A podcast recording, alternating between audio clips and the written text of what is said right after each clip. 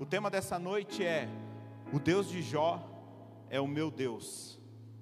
E eu quero começar te fazendo uma pergunta, e eu tenho certeza que em algum dado, em algum momento da sua vida você já fez essa pergunta. Por que coisas ruins acontecem com pessoas boas? Com certeza você conhece alguém que é muito gente boa e que está passando por uma luta, por uma dificuldade.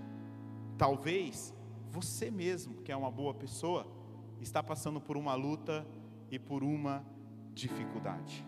Contei aqui quatorze pedidos de oração. Dos quatorze pedidos de oração, cinco são câncer. Por quê? E eu tenho certeza que essas cinco pessoas são pessoas boas.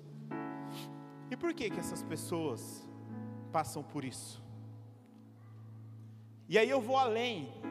Talvez você possa pensar assim: talvez porque essas pessoas não conhecem a Cristo. Talvez porque essas pessoas não aceitaram Jesus como seu Senhor e seu Salvador. E aí eu vou além. Por que aqueles que são tidos como filhos de Deus passam por coisas ruins? Por quê? Aceitei a Jesus, estou na igreja, participo de um ministério, sirvo a igreja de alguma forma, só que coisas ruins continuam acontecendo comigo. Por quê? Porque o evangelho, ele não é algo que vai te blindar daquilo que pode acontecer ruim. A palavra do Senhor diz que o sol nasce para o justo e para o injusto, ou seja, coisas boas acontecem para pessoas justas e injustas, mas coisas ruins também acontecem para as pessoas justas e injustas. Então, por que coisas ruins acontecem com pessoas boas? E eu posso te dizer que, por causa disso daqui, o tema responde, porque o Deus de Jó também é o meu Deus. Eu sou um cara legal, eu sou um cara gente boa, tenho minhas falhas, tenho meus erros, lógico, mas eu me tenho como uma pessoa boa. E coisas ruins acontecem comigo. Por quê? Porque o mesmo Deus de Jó, ele é o meu Deus. O escritor aos Hebreus, em Hebreus treze, oito, vai dizer que Jesus é o mesmo ontem, hoje e sempre. Ou seja, Deus não mudou. Deus continua agindo da mesma forma. E nesta noite nós vamos ler apenas o capítulo um do livro de Jó. E o livro de Jó é um dos livros mais difíceis de se entender da Bíblia. Não pelas palavras usadas pelo autor, mas pelo que acontece no livro. Quando você começa a ler, você fala: cara, eu não entendo porque isso está acontecendo com Jó. É difícil de entender. O livro de Jó é um livro que causa polêmicas apologéticas, discussões a respeito da forma que Jó trata a sua fé, ou da forma que devemos tratar a nossa fé. O livro de Jó, para corações que desprezam a Deus, é o mais forte argumento contra o próprio Deus. Porque para esses corações que desprezam a Deus, quando leem o livro de Jó, eles falam de um Deus que não mede esforços para ser glorificado.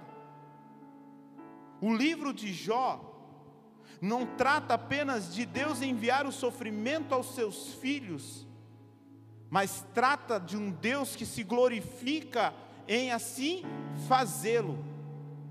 O livro de Jó é um livro, meus irmãos, de uma mensagem escandalosa, de uma mensagem difícil de se engolir. Então é por isso que eu disse para você que muitas coisas que vão ser ditas nessa noite você nunca ouviu, independente do tempo de ministério que você tem, do tempo que você está dentro da igreja. Por quê? Porque uma mensagem como essa talvez não vai soar tão bem aos seus ouvidos. Uma mensagem como essa talvez não trará o resultado que muitas vezes os pregadores estão preocupados, no resultado de uma aceitação, tapinhas nas costas e postagem na internet falando da mensagem que foi pregada. Mas aqui, nesta casa, nesta igreja, nós não abrimos mão da mensagem do Evangelho, a verdadeira mensagem, por mais escandalosa que ela seja. A mensagem de Jó, como eu disse, é uma mensagem escandalosa. E ela não é bem aceita por todos. É difícil quando você lê o texto de Jó, e você... Eu vejo muita gente querendo pôr um pano quente em cima do que aconteceu. Mas nós vamos trazer a real verdade.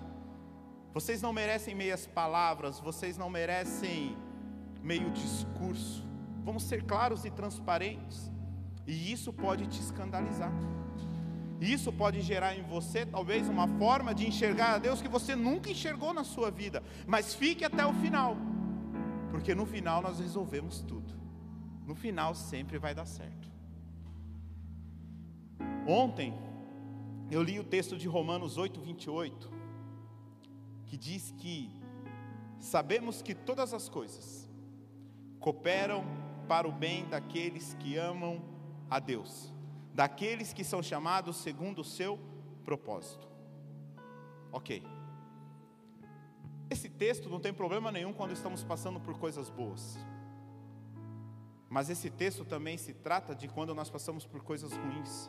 Porque o texto diz, ele é claro, sabemos que todas as coisas. E aí você me pergunta, Diogo, como pode todas as coisas cooperar para o bem? Como pode a perca de um ente querido cooperar para o bem? Como pode um câncer cooperar para o bem? Como pode um desemprego cooperar para o bem? Como pode uma criança de cinco anos com leucemia cooperar para o bem? Me explica. Mas se a palavra de Deus diz que todas as coisas cooperam para o bem... E quando eu leio isso daqui, irmãos, eu entro em choque com a Bíblia. Porque tem coisas que não cabem na minha mente. Eu volto a dizer para você, e não se preocupe, porque a sua mente é como essa garrafa. E Deus é como um oceano. Você nunca vai conseguir colocar o oceano aqui dentro. É impossível. Teremos porção da revelação de quem é Deus. Isso é fato. Mas a Bíblia diz que todas as coisas cooperam para o bem. Como? Ontem, por causa dessa palavra, eu mandei um P D F no grupo da igreja. Se você não participa do grupo da igreja, irmão, participe. É um grupo fechado, poucas mensagens. Recebe um devocional todos os dias de manhã e alguns avisos dos departamentos. E ontem eu tomei a liberdade de mandar no grupo da igreja. Quem viu? Alguém viu? Quem leu? Não deu tempo. Ah, leu lá atrás. Eu mandei um livro. Na verdade é um livreto de John Piper, que diz Coronavírus e Cristo. Quando a pandemia começou, John Piper escreveu este livreto de aproximadamente cem páginas, falando sobre o Covid. E eu mandei para a igreja naquela época. E ontem eu lembrava deste livro. E é um livro magnífico, irmão, leia, é uma boa leitura. Só que quando John Piper escreve esse livro, quando você olha na internet, há algumas reações raivosas referente ao que John Piper escreveu. E um dos comentários a respeito disso fala o seguinte: a pessoa posta o livro de John Piper e ele escreve o seguinte: o Deus dele, o Deus de John Piper, ele continua a frase e ele diz, é o meu diabo. Forte isso, não? Por quê? Porque John Piper, neste livro, ele diz que Deus nos colocou nessa situação de pandemia. John Piper, nesse livro, ele diz que não foi o diabo que arquitetou a pandemia, o Covid. Eu não sei se você teve percas na pandemia. Eu tive uma perca, minha mãe. Uma grande perca. E John Piper vai dizer que não foi o diabo que arquitetou isso.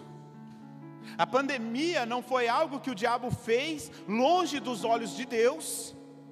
E quando Deus viu, falou, nossa, tem uma pandemia acontecendo. Nossa, eu não sabia que isso iria acontecer. John Piper fala que se trata de um Deus soberano e Senhor, que nos colocou nesta pandemia. E eu lembro que quando a pandemia começou, eu assisti numa aula do pastor Ronald. O pastor Ronald falou o seguinte: esta pandemia é uma bênção. Eu falei, esse boliviano aí tá meio estranho. Acho que ele foi para Bolívia. Deram alguma alface para ele estranha lá na Bolívia lá. Como pode essa pandemia ser uma bênção? E eu fiquei com aquilo na minha mente. Loja fechada, as contas não param. Como pode? E eu posso te dizer, irmãos, não vou entrar em detalhes, mas para mim essa pandemia foi uma bênção. Mas Diogo, você perdeu a sua mãe. E eu vou te dizer, eu não vou entrar em detalhes, mas para mim essa pandemia foi uma bênção. E se um dia você quiser, a gente toma um café e eu te conto essa história, o porquê que essa pandemia foi uma bênção. Mas quando eu ouvi aquilo no início da pandemia, eu falei, que loucura que o pastor Ronald está falando. Quando eu li o livreto de John Piper, eu falei, loucura o que John Piper está falando. Como pode Deus nos colocar numa pandemia como essa? Um pastor chamado Ricardo Godin, da igreja Batista Teteles, tá, eu acho, Betesda, uma mega igreja.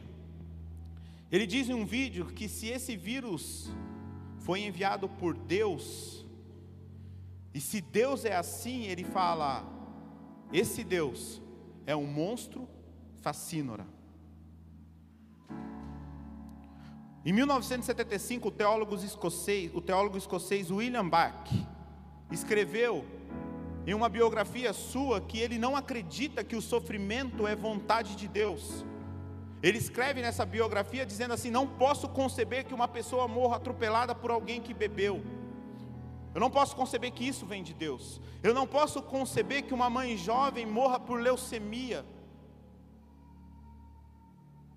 E o que William Bach fala, o que Ricardo Godin fala, e o que até mesmo eu pensava durante a pandemia.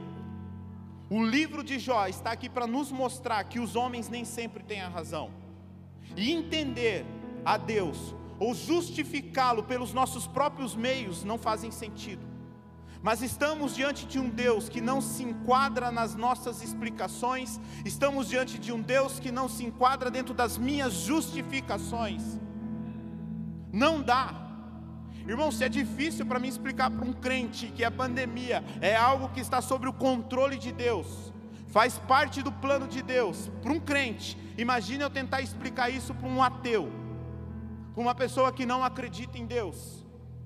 Então veja, o nosso Deus não se limita nas minhas explicações e nas minhas justificativas. O livro de Jó mostra um Deus que para muitos, não se escandalize, mas o livro de Jó para Deus, mostra um Deus para muitos como um diabo.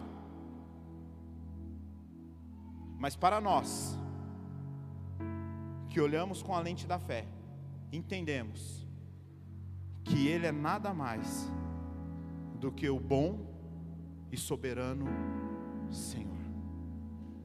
Conforme nós cantamos no último hino, a bondade de Deus. Só que Ele é soberano e Ele é Senhor. Mas vamos ler o livro, livro de Jó. E eu te peço muita atenção, irmãos. Eu ouvi algo essa semana que me chocou, de um pregador, que ele disse assim: quando você vai pregar e você vai ler as escrituras, leia com toda a atenção, e que as pessoas possam ouvir com toda a atenção, porque pode ser que é o único momento em que Deus irá falar na pregação. Forte isso, né? Mas vamos lá. Havia um homem na terra de Uz, cujo nome era Jó. Este homem era íntegro e reto, temia Deus e se desviava do mal. Nasceram-lhe sete filhos e três filhas, tinha sete mil ovelhas, três mil camelos, quinhentas juntas de boi e quinhentas jumentas. Também tinha muitíssima gente a seu serviço, de maneira que este homem era o maior de todos do Oriente. Os filhos dele iam às casas uns dos outros e faziam banquetes.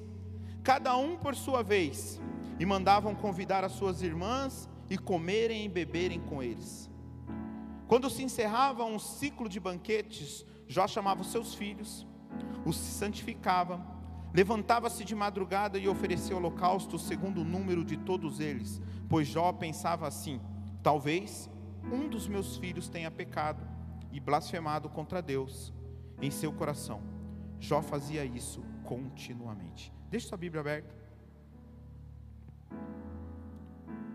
O escritor do livro de Jó apresenta pelo menos quatro características de Jó na introdução desta obra.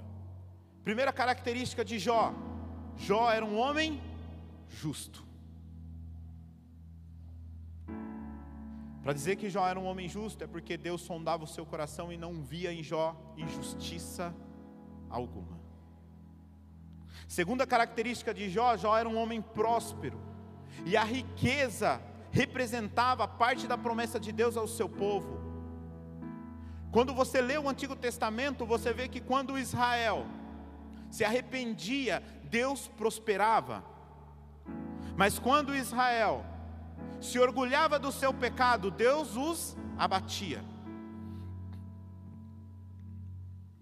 Então a riqueza naquela época era algo que era tratado como bênçãos e até mesmo resultado da promessa de pessoas que serviam e seguiam a Deus. Terceiro, terceira característica: Jó conseguia manter uma família íntegra. Jó conseguia fazer com que seus filhos vivessem em harmonia e paz, coisas difíceis de se encontrar em famílias hoje. Dez filhos que banqueteavam e festejavam juntos, uma família íntegra. Quarto, Jó era um sacerdote que cumpria o seu papel, ou seja, Jó sacrificava preocupado com os pecados ocultos no coração de seus filhos. Então Jó cumpria o seu papel como pai e sacerdote do lar. Então Jó era justo, próspero, tinha uma família íntegra e cumpria o seu papel de sacerdote. Podemos dizer aqui que talvez nós não encontramos ninguém que tenha as quatro características como Jó no dia de hoje. Podemos ter uma, falhamos em outra. E por que Jó sofreu o que sofreu? Ao olhar os cinco versículos que nós lemos, nós não encontramos motivos pelo sofrimento de Jó. Porque a resposta do sofrimento de Jó não estava nas circunstâncias terrenas de Jó, não estava na vida de Jó, não estava em algo que podemos averiguar. Ou seja, a resposta não estava na terra, a resposta do sofrimento de Jó estava no céu. Jó poderia olhar para todos os lados tentando entender, mas Jó não entenderia o seu sofrimento do lado da eternidade que Jó estava. Nesta vida, Jó não conseguia entender. E eu tenho certeza que Jó olhou para si e falou: será que foi algo que eu fiz? Porque isso é comum, isso é normal, nós assim o fazemos. Quando algo acontece de ruim em nossa vida, ou quando passamos por momentos tão difíceis, nós olhamos para nós mesmos, quebrantados até mesmo, e dizemos: será que foi algo que eu fiz? Será que foi alguma decisão que eu tomei? Será que eu preciso mudar algo na minha vida porque está dando errado? Essa é a primeira atitude de todos nós, ao analisar se estamos fazendo algo de errado. E não é errado você pensar assim, mas não é toda a resposta, e você não vai encontrar toda a resposta nisso. A resposta nem sempre é nos dada. Podemos olhar por esse lado da eternidade, por esta vida, e não entender o porquê estamos passando por tais sofrimentos. A resposta para tal sofrimento de Jó sai dessa esfera terrena e entra numa esfera eterna, na eternidade, um lugar que nem sempre podemos acessar. Mas vamos continuar o texto. Versículo seis. Num dia em que os filhos de Deus vieram apresentar-se diante do Senhor, veio também Satanás entre eles. Então o Senhor perguntou a Satanás: de onde você vem? Satanás respondeu ao Senhor, de rodear a terra e passear por ela. E o Senhor disse a Satanás, você reparou o meu servo Jó? Não há ninguém como ele na terra. Ele é um homem íntegro e reto, que teme a Deus e se desvia do mal. Então Satanás respondeu ao Senhor, será que é sem motivo que Jó teme a Deus? Não é verdade que tu mesmo puseste uma cerca ao redor dele, e da sua casa e de tudo que ele tem? Abençoaste a obra de suas mãos, e os seus bens se multiplicam na terra? Mas estende a tua mão, e toca em tudo que ele tem, para ver se ele não blasfema contra ti e contra a tua face. Então o Senhor disse a Satanás, você pode fazer o que quiser, contudo ele não tem, contudo que ele tem, só não estenda a sua mão contra ele. Então Satanás saiu da presença do Senhor. Aqui nós vemos que de alguma forma Satanás precisa se apresentar a Deus. E precisamos tirar da nossa mente que Satanás é uma força que talvez se equivale à força de Deus. Satanás não é igual a Deus. Satanás é um cão amarrado, aonde o Senhor ainda o controla pela sua coleira. Satanás ainda precisa se apresentar diante de Deus e pedir permissão. Satanás não é autônomo. Satanás não é um Deus à parte. Satanás não é uma segunda divindade. Satanás deve satisfação a Deus. E olha o que o salmista no Salmo cento e três, verso dezenove diz. E aqui, se possível, coloque a tradução da N V I para ficar mais claro. O Senhor estabeleceu o seu trono nos céus, e como rei, domina sobre tudo que existe. Satanás existe? Então Deus domina sobre tudo que existe. Satanás não pode fazer o que ele quer, porque se Satanás pudesse fazer o que ele quisesse, irmãos, você acha que você estaria aqui? Se Satanás pudesse fazer tudo o que ele quer, você acha que você estaria vivo? Estamos vivos, pois Deus impede o que ele pode fazer, ou o que ele deseja, ou o que ele quer fazer. Ele vive sim de rodear a terra, mas não pode nos ferir sem que Deus permita. Aqui nós vemos um Deus que provoca Satanás a respeito de Jó. Note que não é Satanás que começa a conversa, note que não é Satanás que fala sobre Jó, mas quando ele se apresenta a Deus, Deus mostra Jó ao diabo. Algumas coisas acontecem em nós, e sim, são feitas pelo diabo. E você vai se escandalizar, mas com a permissão de Deus. E isso pode te chocar. Porque nós achamos que Deus não pode permitir. E eu te digo, Deus permite, e pior, Ele toma a iniciativa de nos ferir. O seu sofrimento, o que você está passando, também é uma permissão de Deus. Deus não só permite que o mal caia sobre você, mas Deus planeja para que o seu nome seja glorificado. Está difícil até aqui essa mensagem? Imagina para mim pregar ela, imagina para mim compartilhar ela.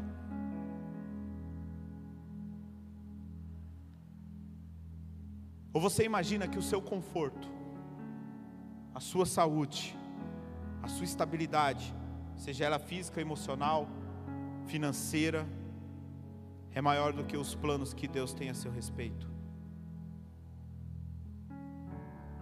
Talvez você possa estar dizendo, Diogo, então peraí, minha cabeça agora bugou, porque eu vim na igreja para que Deus pudesse me ajudar a resolver os meus problemas, e agora você está dizendo que Deus me põe nos meus problemas, que Deus permite os meus problemas,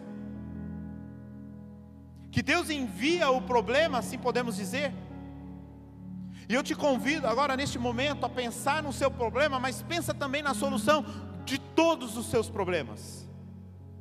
Pensa se você tivesse tudo aquilo que você precisa ter para que você não sofra. Pode pensar.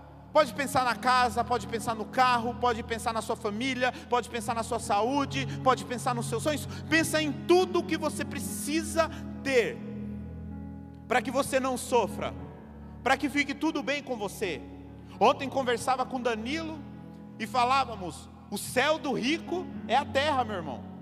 Se tem um negócio que os caras não passam vontade, é o cara rico. Se ele acordar hoje e amanhã e falar, quero ir para Dubai, ele vai. Se ele acordar hoje e amanhã e falar assim, eu quero comer tal coisa, ele come. Quero trocar o carro, ele troca. Ele faz o que ele quer, o céu dele é aqui. E agora eu te pergunto, esse cara, talvez você olhe e fale, esse cara não tem sofrimento, esse cara não tem problema. Pega aí uma estrela do, do futebol, uma estrela de um esporte, alguém que ganhe muito dinheiro, e você olha para os caras e fala, esses caras não tem problema. E agora eu te convido, pense em você, em tudo aquilo que você precisa, para que você não sofra mais. Pode pensar, e eu vou te dizer com toda certeza, que noventa por cento dessas coisas, se você tivesse, te roubariam da presença de Deus. Se você tivesse tudo o que você precisa, noventa por cento das pessoas não estariam aqui hoje glorificando a Deus, adorando a Deus. Porque é aquele ditado que, é, que as pessoas dizem lá fora, ou é pelo amor ou pela dor, e normalmente é pela dor, é muito verdade, irmãos. Muitas pessoas estão ainda em Deus porque têm necessidades. E aí eu te convido, para para pensar. Será que não é Deus que gera essa necessidade na sua vida? E talvez você esteja olhando para mim e falando, o pastor ficou louco, foi para Gramado, deve ter tomado lá um, um chimarrão dos gaúchos lá e ficou meio maluco. E está falando que Deus é esse cara ruim. Vamos construir essa palavra, se atente a isso, abra seu coração. Mas seja verdadeiro com você mesmo. Se você tivesse tudo o que você precisa para não sofrer, você não estaria na presença de Deus. Conheço pessoas que têm tudo, e o que elas menos querem é a Deus. Irmãos, não vai longe. Pessoas que chegam nesta igreja, fazem, acontecem, ajudam em tudo, as coisas começam a melhorar. Some. Não aparece mais. Não ajuda mais, não tem mais tempo para as coisas de Deus. E olha que nem melhorou tudo, hein? Uma coisinha ou outra ali que deu uma melhoradinha.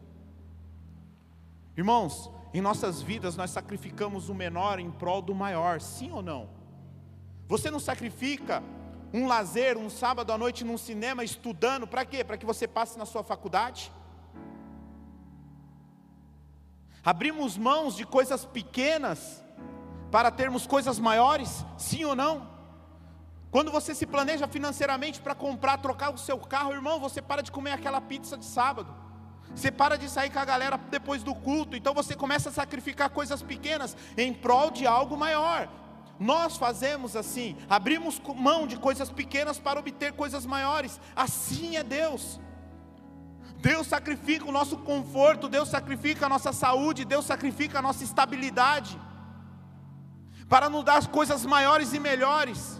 E aí você me fala, Diogo, o que é melhor do que a minha saúde? O que é melhor de eu ser curado de um câncer? O que é melhor do meu ente não ter ido? O que é melhor do que isso? E eu te respondo, é a presença de Deus, é a comunhão, é você conhecer a Deus, é você sentir a presença de Deus. Deus nos tira coisas, Deus nos tira pessoas, para quê? Ele sacrifica coisas pequenas para dar coisas maiores. Então Deus tira coisas, Deus tira pessoas, para quê? Para se dar de si mesmo a nós, para que nós possamos nos aproximar dEle.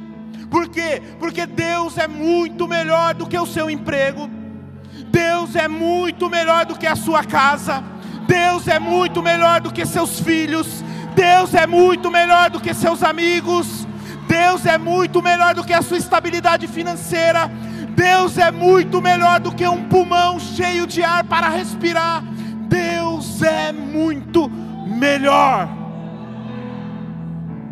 E através do sofrimento, Deus abençoa Jó. Jó, enquanto era um homem justo, ele ouvia falar de Deus, mas quando Jó passa pelo sofrimento, Jó o conhece face a face.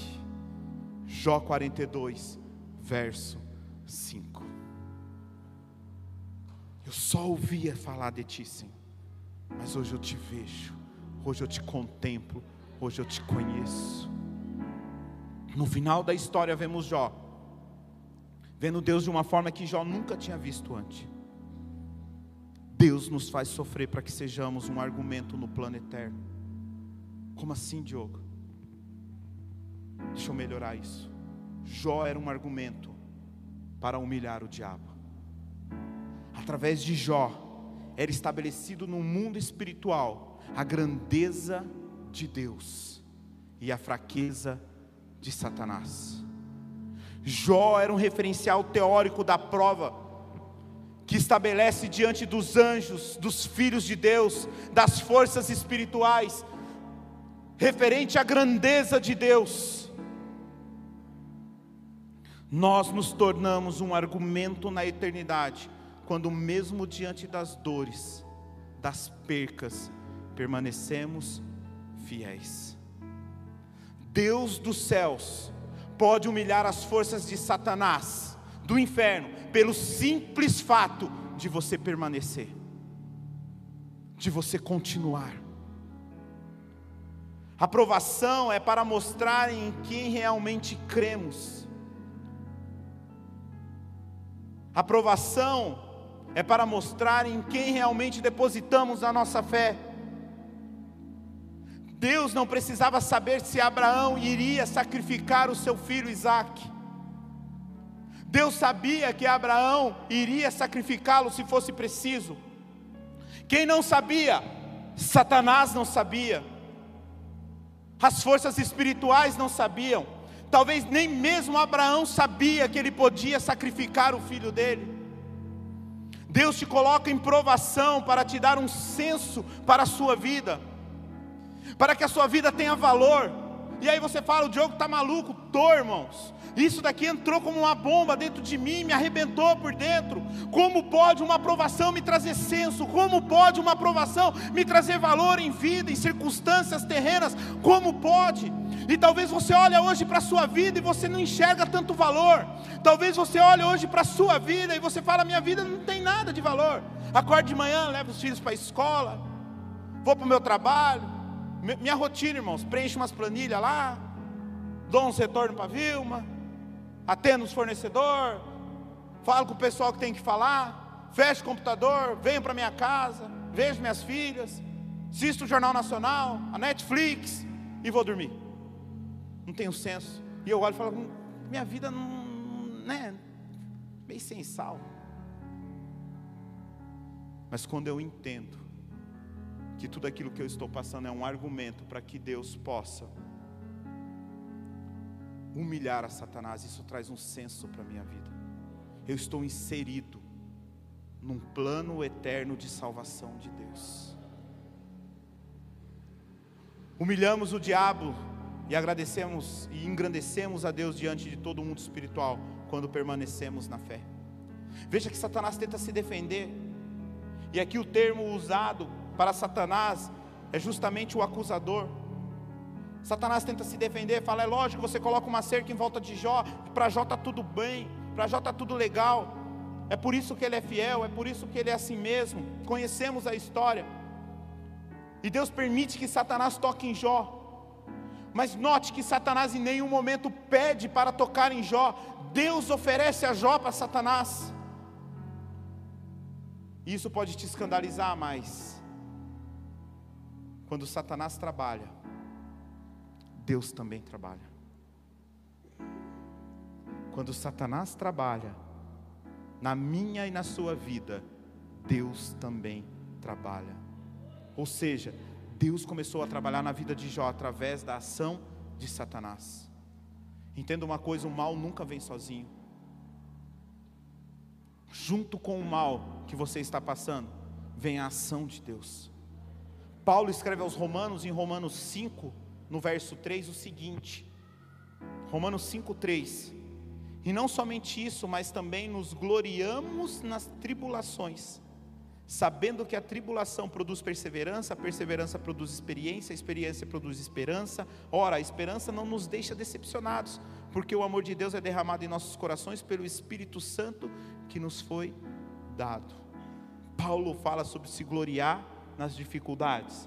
Paulo fala sobre se gloriar nas lutas. Tiago, em Tiago um, verso dois diz: meus irmãos, tenham por motivo de grande, não é, não, não é tenham por motivo alegria, de grande alegria, o fato de passarem por várias provações, sabendo que a provação da fé que vocês têm produz perseverança. Ora, a perseverança deve ser ação completa, para os que vocês sejam perfeitos, íntegros, sem que nada lhes falte. Ou seja, para que nada te falte, você precisa experimentar as provações, para que seja gerado em você. E aí quando você diz, mas nada me falte, mas as provações me falta tudo, e aí nós vamos lá no Salmo vinte e três: o Senhor é meu pastor, e de nada eu tenho falta. Por quê?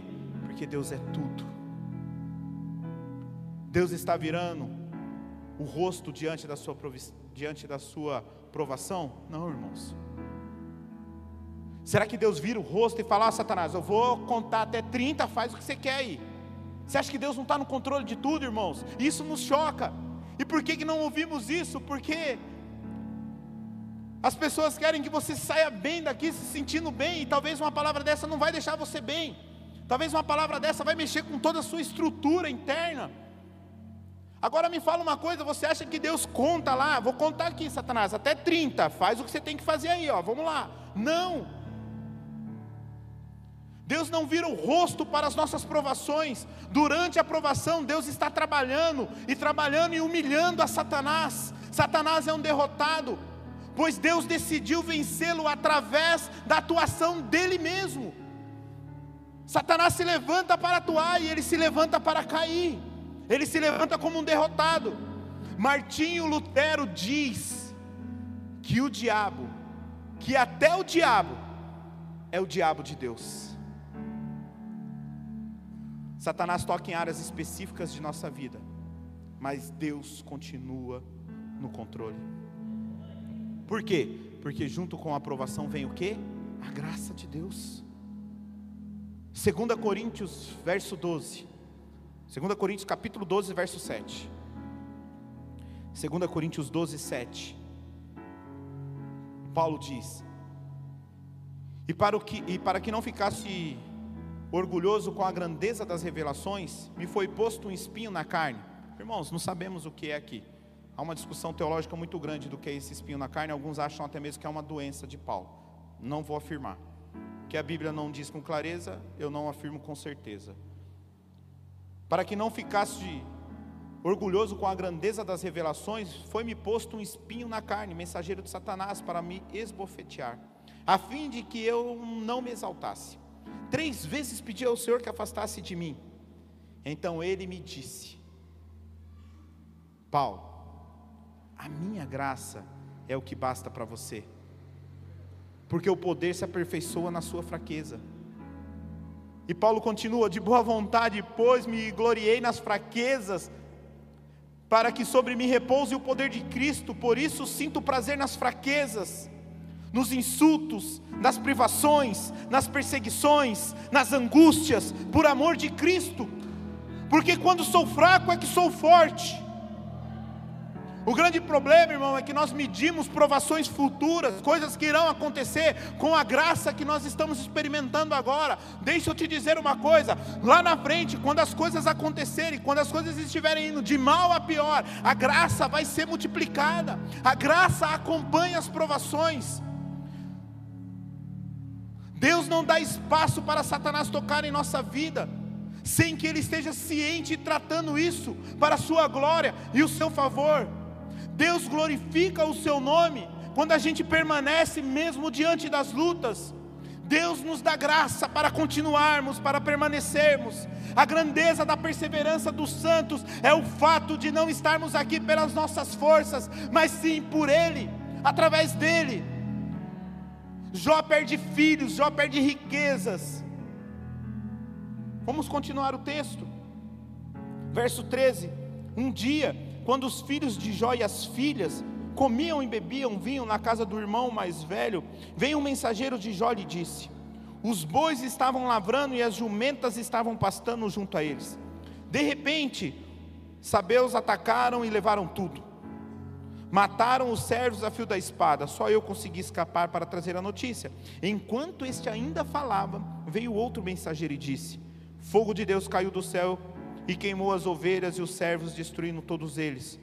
Só eu consegui escapar para lhe trazer a notícia. Quando este ainda falava, veio outro mensageiro e disse: os caldeus se dividiram em três bandos, atacaram os camelos e levaram embora. Mataram os servos a fio da espada. Só eu consegui escapar para trazer a notícia.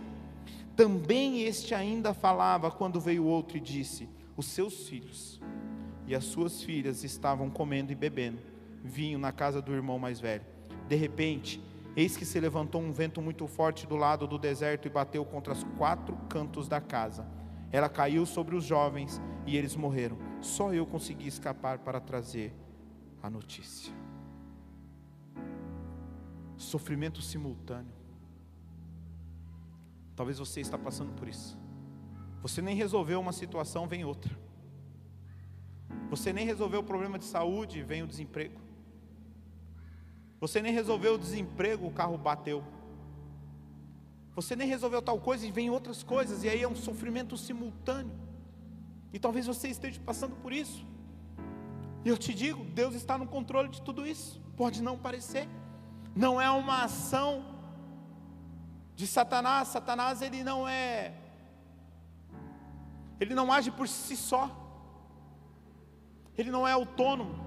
Volto a dizer, se ele fosse, se ele fizesse o que ele quisesse, não estaríamos aqui. E o texto continua e diz: então Jó se levantou, rasgou o seu manto, rapou a cabeça, prostrou-se em terra e o adorou e disse: nu saí do ventre da minha mãe e nu voltarei. O Senhor o deu e o Senhor o tomou, bendito seja o nome do Senhor. Em tudo isso Jó não pecou, nem atribuiu a Deus falta alguma. Jó permanece firme na provação. Por quê? Porque ele colhe os frutos da época de bonança. Jó era fiel quando tudo ia bem. E Jó permanece fiel quando tudo vai mal. Nós falamos, pregamos, nós ouvimos muito sobre perseverança, permanência, mas momentos difíceis quando chega, muitas vezes não conseguimos colocar em prática a permanência e a perseverança. Jó não entendia do seu sofrimento. Deus nem sempre vai permitir que você saiba o porquê que você está passando isso. Mas aí que nós temos que ter a fé para confiar que Deus está no controle de tudo. A permanência não depende de saber. Permanecer em Deus não depende de você saber por que você está passando por isso. A permanência depende em crer e confiar, mesmo sem entender. Fé. A fé dita pelo escritor aos Hebreus, em Hebreus onze, verso um. Ora, a fé é a certeza das coisas que se esperam, a convicção de fatos que não se veem, pois pela fé os antigos obtiveram bom testemunho. Pela fé entendemos que o universo foi formado pela palavra de Deus, de maneira que o visível vê existir as coisas que não são visíveis. Note que Jó diz: nu saí do ventre da minha mãe e nu eu voltarei. Sabe por que Jó está dizendo isso? Porque Jó sabia que o que ele estava passando era passageiro. Jó sabia que este plano, daqui nada nós levamos. Se nada nós levamos, quando perco algo, no fim das contas, o que estou perdendo de verdade? Se nós não levamos nada, quando perdemos algo aqui, o que de fato nós perdemos? O que de fato realmente nos faltou? Muitas vezes julgamos isso daqui ser o real, mas daqui nada levamos, irmãos. Você não vai levar o seu melhor tênis, você não vai levar a sua melhor roupa, você não vai conseguir sacar o seu dinheiro que está no banco, você não vai conseguir levar o seu carro, você não vai conseguir levar nada do que você tem. Então, se de fato nós perdemos algo aqui, realmente perdemos alguma coisa? A eternidade é a vida real. E nada do que é eterno ou nada do que é terreno tem validade, sim, o que é eterno, porque é o que vai durar. Nada disso que está aqui vai durar, nada disso daqui vai passar. A palavra do Senhor diz que só as palavras dele passarão, o resto nada mais passa, céus e terras não irão passar, apenas a palavra do Senhor.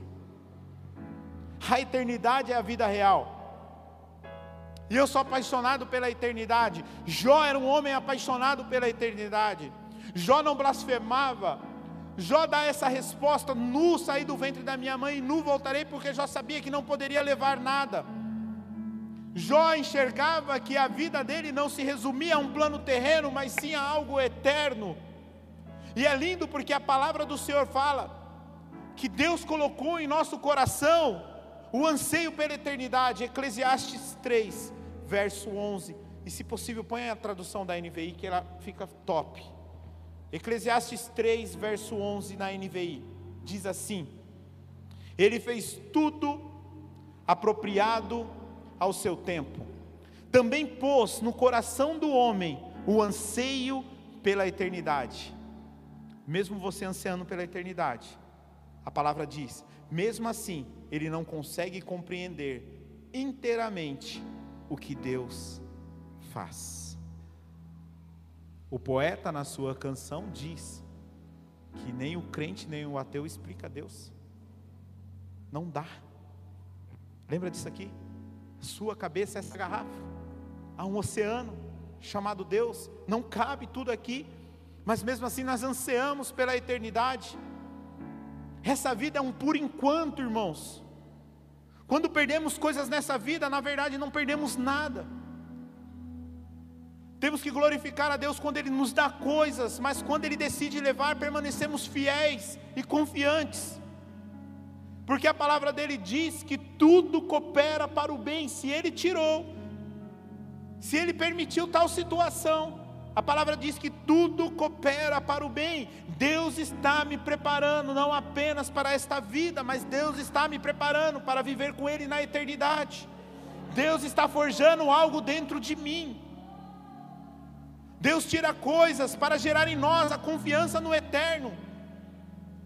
Irmãos, eu já ansiava muito pelo eterno, ansiava muito pelo céu, não porque lá tem ruas de ouros, porque isso é só uma linguagem figurativa de João, não quer dizer que lá tem ruas de ouros. João tinha que explicar, e ele não sabia, então ele falou: o que, que tem de mais precioso? O ouro. Ó, irmão, você saber como o céu é bom, o que é mais precioso aqui, lá a gente pisa. Mas não quer dizer que lá tem ruas de ouro, irmãos, é só uma linguagem figurativa para o bom entendimento de quem estava lendo. Mas vamos supor que lá tenha ruas de ouros, muros de jaspes. Não é isso que me fazia ansiar a eternidade. Sabe uma das coisas fora Jesus que mais me fez ansiar pela eternidade? A perca da minha mãe, porque lá eu sei que eu nunca mais vou me separar dela.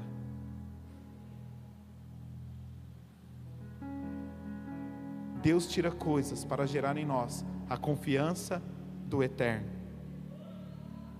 Jó chora, Jó lamenta, Jó sofre. Essas foram as atitudes de Jó, mas não vemos Jó blasfemando contra Deus. Jó não peca contra Deus.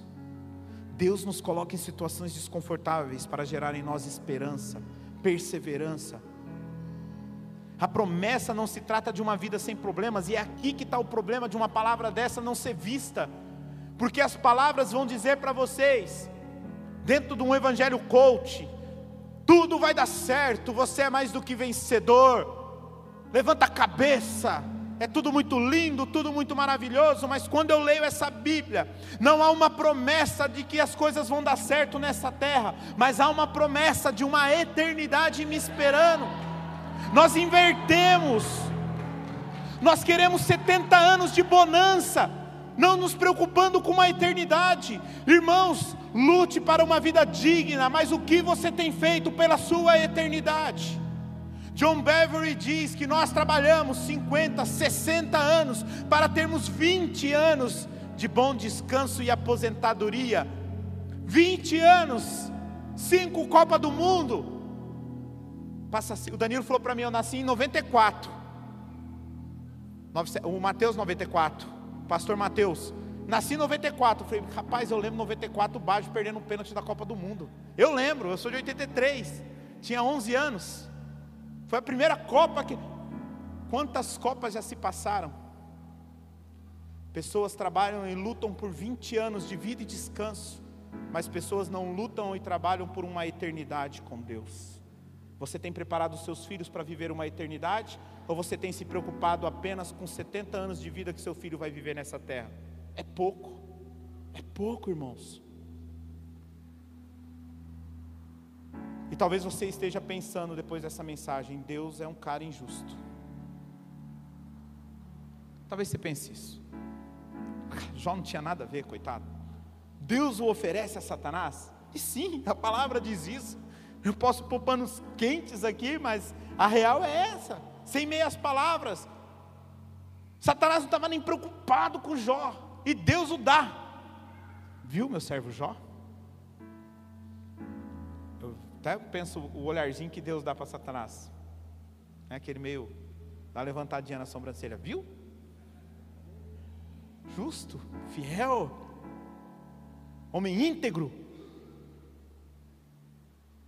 Satanás pagou, ó, Jó pagou o pato por ser justo e fiel, irmãos. Imagina eu e você. Talvez você pense que Deus foi injusto. E aqui eu quero concluir e fechar um pensamento com vocês. Mas vemos um Deus que colocou-se em sofrimento, morrendo numa cruz, por mim e por você.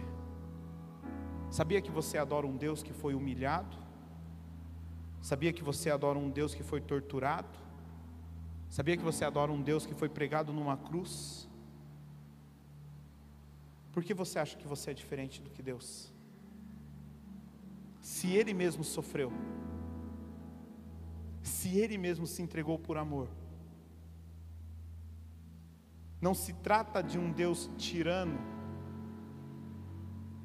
não se trata de um Deus carrasco, se trata de um Deus que se fez servo por nós. Se trata de um Deus que sentiu as nossas dores. Talvez você esteja passando por lutas, assim como Jó, e você não acha explicação para isso. Você fala, por quê? Mas essa palavra, mais do que te trazer a informação de que Deus está no controle e age em tudo, essa palavra vem para te dizer que Deus está sofrendo isso que você está sofrendo junto com você. Ele passa as suas lutas junto com você. Ele sente as suas dores. E você fala, Diogo, como? Se possível, coloca para mim Romanos oito, verso vinte e dois. Preste atenção nesse fechamento. Senão você vai sair daqui falando que eu preguei heresia. Porque sabemos que toda a criação... Somos criação, amém? A um só tempo geme, esse geme é dores, é sofrimento, é lutas, é angústias. Sabemos que toda geração geme e suporta angústias até agora. E não somente ela, mas todos nós que temos as primícias do Espírito. Ou seja, todos nós que somos filhos de Deus. E aquela pergunta que eu fiz no começo. Por que que filhos de Deus passam por lutas? Não deveria ser assim. Igualmente, gememos em nosso íntimo, aguardando a adoção de filhos e a redenção do nosso corpo. Porque na esperança fomos salvos. Ora, a esperança que se vê não é esperança, pois quem espera o que está vendo, mas se esperamos o que não vemos, com paciência o aguardamos. Da mesma maneira também, o Espírito nos ajuda nas nossas fraquezas, nas suas dores, nas suas lutas, nas suas dificuldades. Porque não sabemos orar como convém, mas o Espírito intercede por nós, com gemidos inexprimíveis. Gemidos, dores, sofrimento. Você já teve a sua experiência de contar para alguém algo que, que te dói, te fere, te machuca? Você já teve essa experiência de compartilhar com alguém? E quando você termina de contar, você tem o sentimento de que essa pessoa não tem a real noção daquilo que você está passando? E talvez você sinta até que foi uma perca de tempo compartilhar aquilo, porque essa pessoa ela não consegue ter empatia com aquilo, porque ela nunca passou por isso. Pois tem um Deus que sente e entende o seu sofrimento. Jó era um homem justo, mas nele não havia pecado. Jesus era mais justo, mais íntegro do que Jó, e ele sofreu numa cruz. Satanás atacou a Jó, Satanás nos ataca, mas Satanás atacou Jesus com muito mais força, ímpeto, de uma forma muito mais feroz do que atacou a Jó. Entenda uma coisa: você não é aceito pela capacidade de permanecer, somos aceitos pela capacidade daquele que permaneceu. A palavra de Deus diz: Ele levou sobre si as suas dores, Ele levou sobre si os seus anseios, as suas angústias, a sua depressão, Ele levou sobre si as doenças, o medo, Ele levou sobre si. Falamos de um Deus soberano e Senhor e bom, que sofre conosco, sacrificando o que é de menor, para que possamos obter aquilo que é maior. Você consegue compreender isso? Então desculpa, mas nem tudo vai dar certo. O Senhor Jesus diz que no mundo nós teremos aflições, só que Ele diz o quê? Tem de bom ânimo, eu já venci o mundo. O que vocês vão passar aqui é passageiro. O que você acha que está perdendo é nada, porque isso não vai participar da sua eternidade, isso não vai estar com você. Fere perder pessoas? Sim, fere. Minha mãe faz falta? Muita. É triste ver pessoas sofrendo com câncer? Demais. O Elton compartilhava comigo uma experiência que ele teve de visitar uma tia dele que já sofre de câncer há sete anos, quatro anos. E o Elton, quando ele entra naquele quarto, ele começa a orar pela tia dele, ele desmaia, porque ele começa a pensar: e se fosse fulano, e se fosse Beltrano, e se fosse minha mãe, e se fosse minha esposa, e se fosse as pessoas que eu amo. Não que ele não ame a tia dele, mas se fossem pessoas mais achegadas a ele, que estivessem naquela situação. Irmãos, dói ver situações assim, é triste, é, mas tem de bom ânimo. O Senhor está forjando em nós um caráter, para que possamos herdar a terra prometida. Talvez você só ouviu falar de Deus, mas na provação você vai ver Deus face a face. Ele é melhor, Ele é maior. Falei que estava com vontade de pregar, irmãos, já é oito e meia, me perdoa. Fique de pé, gostaria de continuar.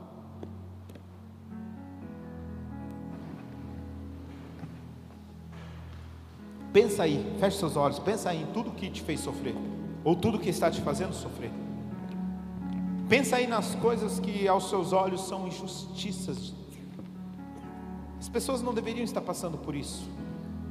Quando eu vejo a Ucrânia, um país sendo devastado, famílias sendo destruídas, crianças estando órfãos,